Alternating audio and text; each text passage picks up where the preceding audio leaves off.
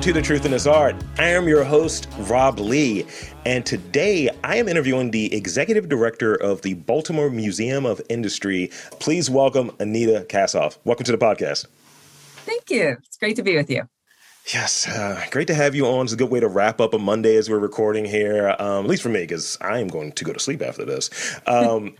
So if you will, I like to start off with, usually after I give a very brief, abbreviated kind of introduction for the guest, I like to really let them do some of that talking on there. So give us those vital stats, describe your work, and what are some of your priorities in your role? Sure. So first of all, I hope that many of your listeners have been to the Baltimore Museum of Industry, and we're going to fix that in your case and get you down there soon. We are located on the south side of the Inner Harbor on 5 beautiful waterfront acres, and we're located in a former oyster cannery. So everybody is welcome, and you first on the list. So let's see, what are some of my priorities? I would say that that certainly, like many leaders, the last couple of years have been all about surviving and adapting and being as really as adaptable as possible as change keeps getting thrown at us. And I'm really proud of the way we've come through the pandemic. One of the things that I've been thinking about a lot is the fact that I and my colleagues are stewards. We don't, it's not as if we own the Baltimore Museum of Industry as a business owner owns their business. We are passing through.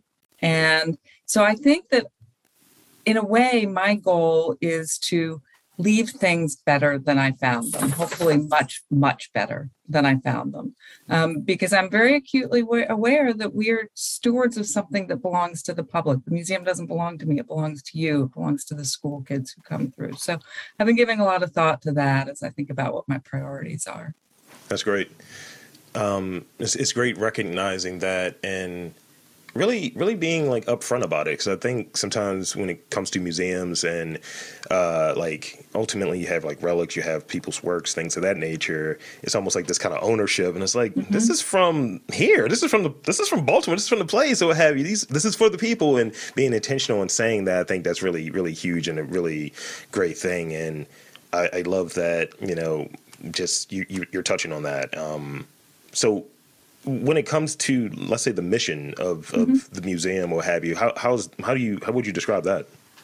Well, the mission, the fancy words are the BMI celebrates Maryland's industrial legacy and shows how innovation fuels ongoing progress. But what that really means is that we're a history museum, but we don't just look backwards, we look forwards too. So while we celebrate Baltimore's industrial legacy, we also ask questions about what's going on in industry today, what work will guide the future and fuel Baltimore's economy. We do that through our exhibitions and through our public programs. And I think that the other thing that underlies that mission is a real conviction that there is dignity in all work. And we're really, in particular, leaning into that now because, the pandemic has completely transformed people's relationship to work and the way that they think about work and what they expect of work and what they want out of work. And so in a lot of ways, I feel like our mission is very of the moment, and this is our moment because we're exploring something that everybody can relate to. Everybody either works or wants to work or is frustrated at work or aspires to work. So our mission is very, I think, very relatable. And it gives us a lot of leeway to do a lot of really interesting programming. Yeah. And looking at it, having a day job and seeing just different things as, I guess, the lockdowns and things were happening, remote work was happening. I was just looking at, I was doing a checklist. I was like, suit separates, those are gone. I'll be wearing jeans to work. Exactly. And then having the response to, the mass or the great resignation and things of that nature, there is a shift. And it's almost like these rules are being rewritten. And in addition to that, I feel like it's almost a game of chicken between the the workforce as a more macro, like, you guys need to work versus the workers. I feel like that's what's happening, and it's that power struggle that's happening, but things are changing and being rewritten. So, and I also think that Baltimore is changing, and at times history is rewritten and elements are diminished or even erased, right? And I think really covering Baltimore's history, as you know, you're describing, is super important, because you'll forget, like, oh, this was an industry in Baltimore for a long time. We have a rich history of that. And you have, like, the works of, like, folks like Evan Woodard, who are, like, doing digging and who was on the podcast, who's doing digging and things of that nature and privies. And it's like, this is not really, in the big scheme of things, that long ago. And this is what we had here. But people don't know that these were industries that were thriving here. So tell me about, like, some of the legacies that Baltimore has in terms of, like, industry, like maybe one or two that pop up that people really wouldn't think were big industries here. Yeah. Well, first of all, I'm a big fan of Evan Woodard's, and maybe we can talk more about him later. And I did listen to your interview with him. It was terrific. Thank you. Let's see, Baltimore industry. I think one thing that's important is that you know, when we think about our industrial legacy, is that we weren't a one industry town, like, say, Detroit. We were a national manufacturing center. So we made a tremendous variety of things here. Everything, well, I mean, the railroad started here, for one. First gas street lamp, bottle caps were invented here. We were once the umbrella capital of the world. The linotype machine, which revolutionized the print industry, was invented here by a German immigrant named Ottmar Mergenthaler. We have a working linotype machine that we demonstrate. So we just had an abundance of things that we made here. And the other thing that's important about Baltimore, and one of the reasons we became a manufacturing center, is our logistical advantage. We have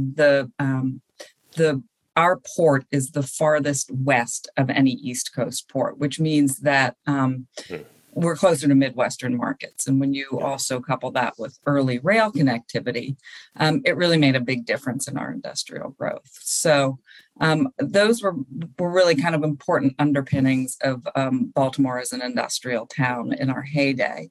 And I think it's really interesting also that you ask about elements of that history that have been diminished or ignored. And that's something we take really seriously at the museum, even re-examining what we've done in the past in our long-term exhibitions, and challenging ourselves really to think about whose stories haven't been told and who's absent, and how can we make sure that those stories are told more fully in the future. So it's definitely something we think about as we refurbish our exhibitions or as we create new exhibitions. That's great that have that commitment. I remember, who was it? I believe it was like Women of Steel, maybe? Mm-hmm. And Women of Steel, yeah. I was like, okay, this is great. This is a great idea. And and it was just like something for me in doing this podcast, and what really interests me is kind of uncovering and unearthing things that, whether it be stories, whether it be just different trivia. I'm a trivia nerd. And it's like, oh, I didn't know this. Let me dive into this and learn more. And I think that's really what museums do, but specifically what the BMI does. I agree. You know, and I have to say, well, I'll take people through the museum, and invariably I will discover something. I've been there for 7 years, and I will discover something in the museum that I just never noticed before. Like today, I was walking through our print shop gallery, and I noticed an enormous sign for the Baltimore Banner. Now, the Baltimore Banner, as you might know, is the new paper that's being started by Stuart Bainum. And apparently, the Baltimore Banner was also a paper that was established in 1965 when journalists were out on strike. It was a strike paper. I didn't know that. And here we have this Baltimore Banner sign, and the Baltimore Banner is coming back today, and, you know, in a different form. And so there are just all these discoveries in the museum that even I, who walk around there all the time, and I'm still discovering.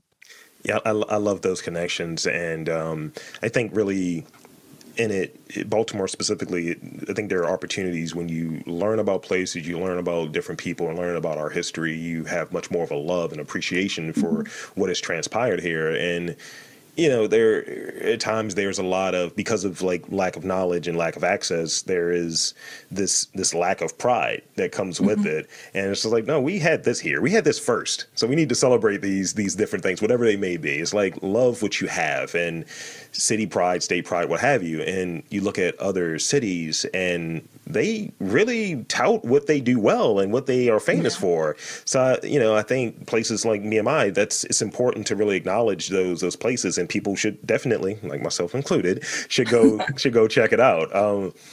So looking forward, right? Where do you see the future of the museum? What do you hope to accomplish in this year? Obviously, we're still in different stages of the end times, or the after times. The beginning times, yes. The beginning optimism. Times. So what do you hope to accomplish in moving forward? Well, I definitely am looking forward to renewal post-pandemic. I mean, as I said, I'm very proud of what we did during the pandemic, some really great creative risk-taking and you know, new formats and things like that. But what I would really like to see is people getting back through our doors. I would love to see school groups coming back. We used to serve 30,000 kids a year. You know, came through the museum, and we're engaging in hands-on programs. And they're coming back slowly. But there are a few projects in particular that are exciting me, you know, in this coming year. During the pandemic, we opened an exhibition called Fire and Shadow, which tells the story of the Bethlehem Steel Mill at Sparrows Point. And the exhibition was itself the capstone of a multi-year project that was a community outreach initiative to the Beth Steel retirees.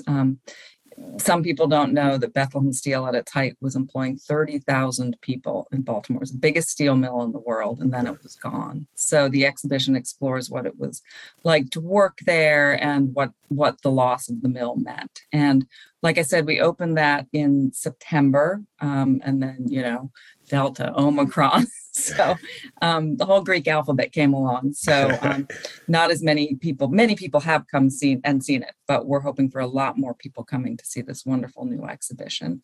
And then we're working on another really cool project that I'm so thrilled to have the opportunity to talk about. Sure. It's a project called Food for Thought, which honors the frontline food and nutrition service workers from the Baltimore City public school system.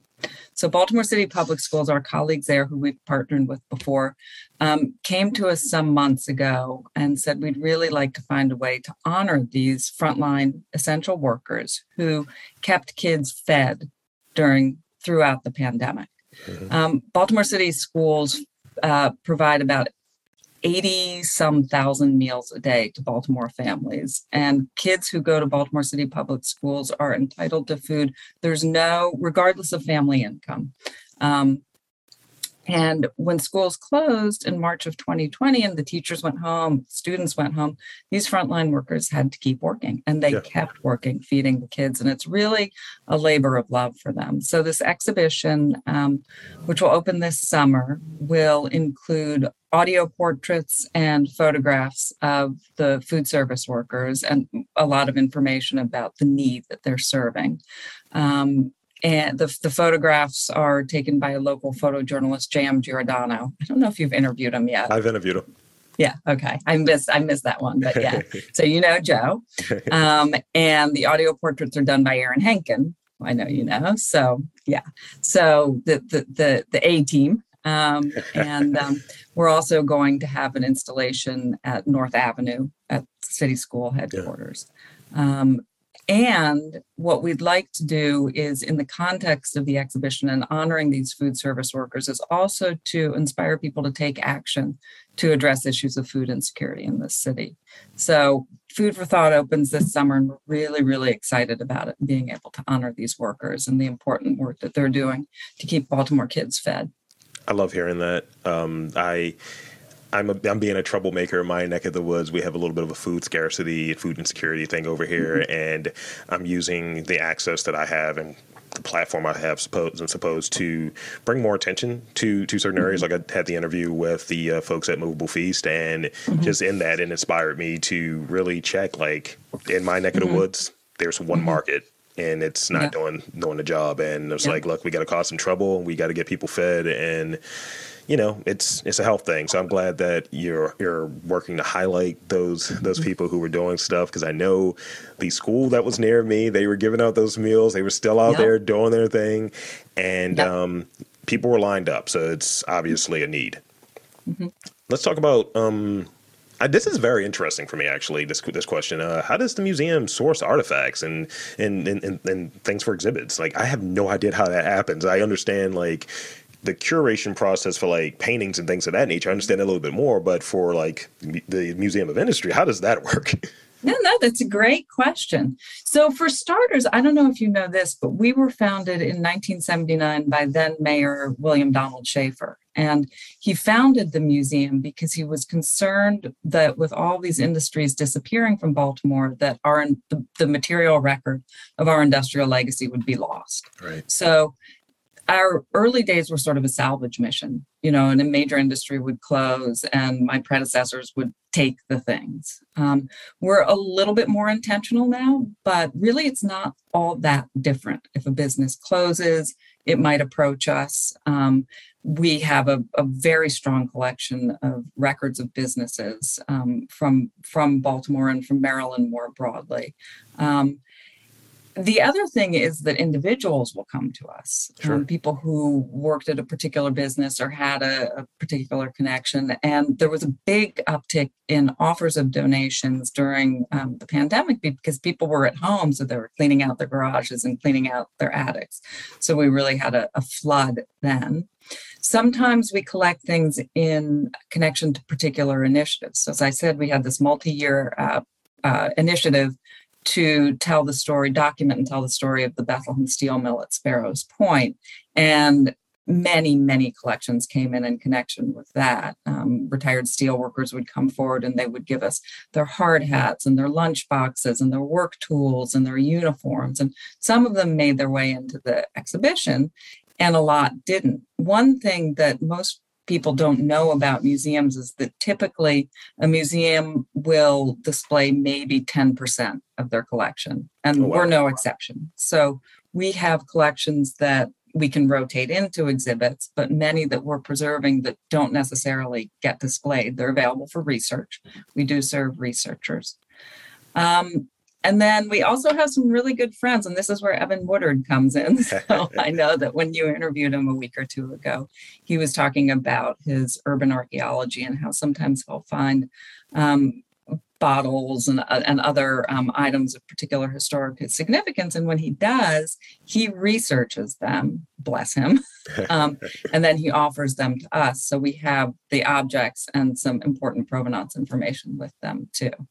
It's wonderful. When the podcast industry gets the notoriety that it so richly deserves, I will be the first to donate my mixer and microphone, and it's like has my little name next to it. It'd be great.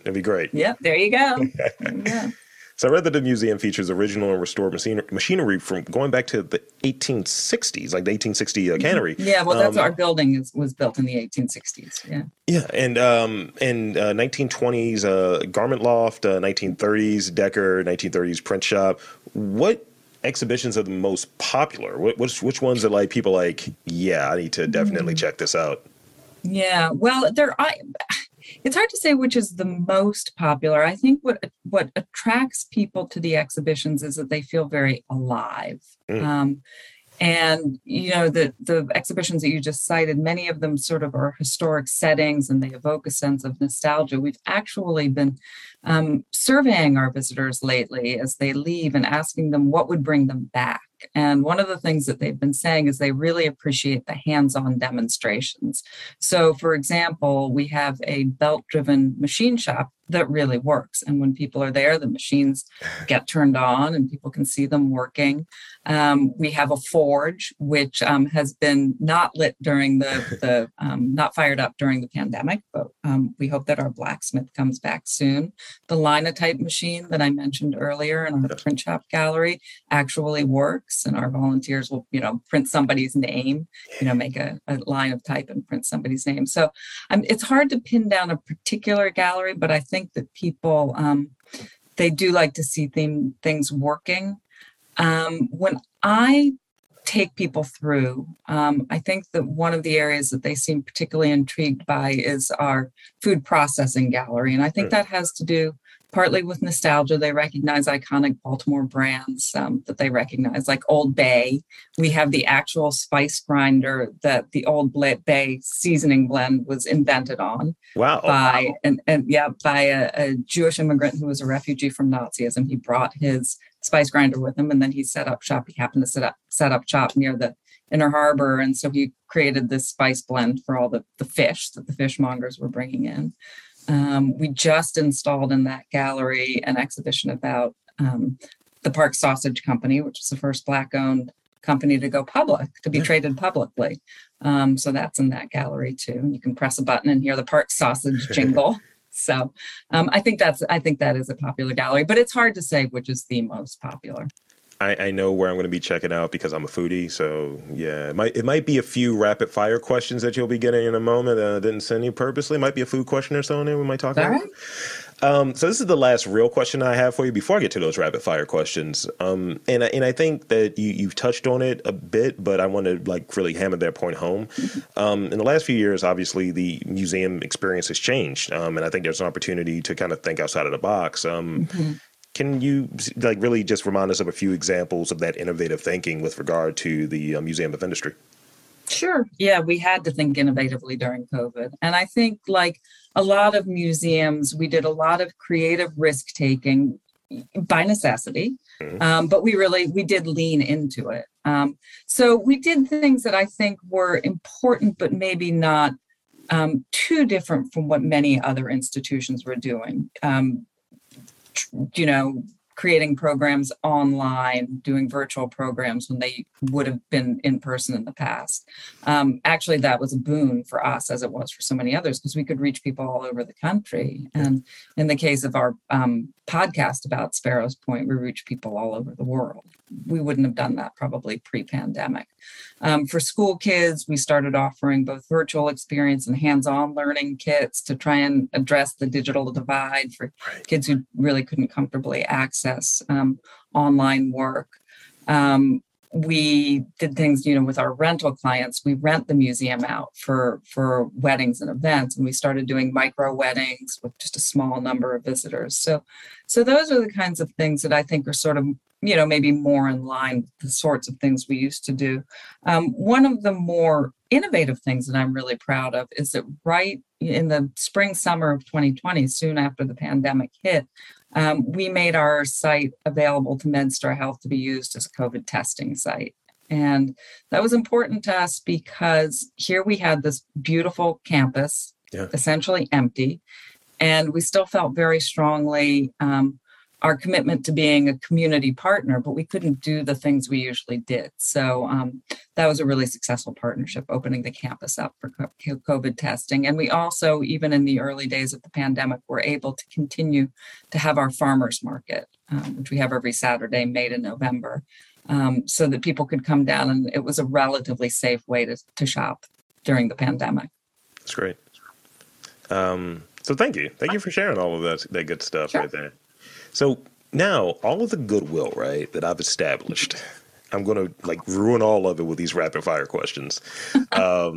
So with these rapid fire questions, we try to just be as brief as possible, you know, with the notion of rapid fire. But if you need to provide some extra context, feel free. So looking back over the exhibits that you've seen or worked on, which has been particularly influential or memorable in terms of your career? Do you mean just at the museum, at the Baltimore Museum of Industry? Sure, yes. It is the most recent, but I really do think it's one of the most important, and that's the Bethlehem Steel exhibition I just described, because it's not just an exhibition. It's the result of this 3 years of intensive community building and trust building. It's been really rewarding, and it also called on everybody in the museum to work together. Wonderful. Okay, was that brief enough? I know it's rapid fire. It was. No, you did it. You did it. Okay. So here's the next one. I told you a moment ago it was going to be something food related. What is your favorite place to grab a bite in the city? My favorite place closed. My favorite place was Henninger's. And yeah, they closed. But I hear that there's a new owner. What else do I really like these days? I don't know. I went to Hersh's the other night for the first time. I really liked it. It's in South Baltimore. Yeah. So I don't know if that rises to the level of favorite, but I did enjoy it. But yeah, I will miss Henninger's. They were around for many, many years, and they were sort of one of those places that was, you know, like people's living room, you know? Aside from, obviously, a Museum of Industry, name some of your favorite, like, local museums, what have you, maybe one or two that you're like, you know what, I always have a great time when I go here. Yeah. Well, I really do like Avam. You mentioned Avam before, and Avam is the place where when people come in from out of town, they that's where I take them. It's just so delightful there. And another favorite, partly because I think it's a really great museum, and partly because I used to work there, is the Jewish Museum of Maryland with their historic synagogues. And they're doing some really, they have a new director now who's doing some really interesting exhibition work and sort of going outside of the traditional box of interpretation of Jewish stories. So I'm a big fan of the Jewish Museum of Maryland. That's great. I like when people go outside of the box.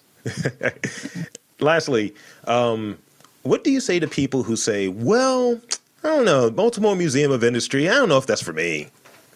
That's such a good question. First of all, I tell them to come visit, and I let them know that we are more than a museum about machines, and even more than a museum about industry. As I told you before, we're really a museum about work and about honoring the role of workers and entrepreneurs in building this city. And I will tell you, sometimes we have visitors who come, there'll be a couple, and, you know, typically it'll be the man who wants to come and see the machinery, right? Yeah. The industry. And the wife will come and be like, well, I guess I'll come along for the ride. And then we'll turn out to be very, very pleasantly surprised. So I think we go way beyond just being a museum that looks at industry narrowly defined. That's great.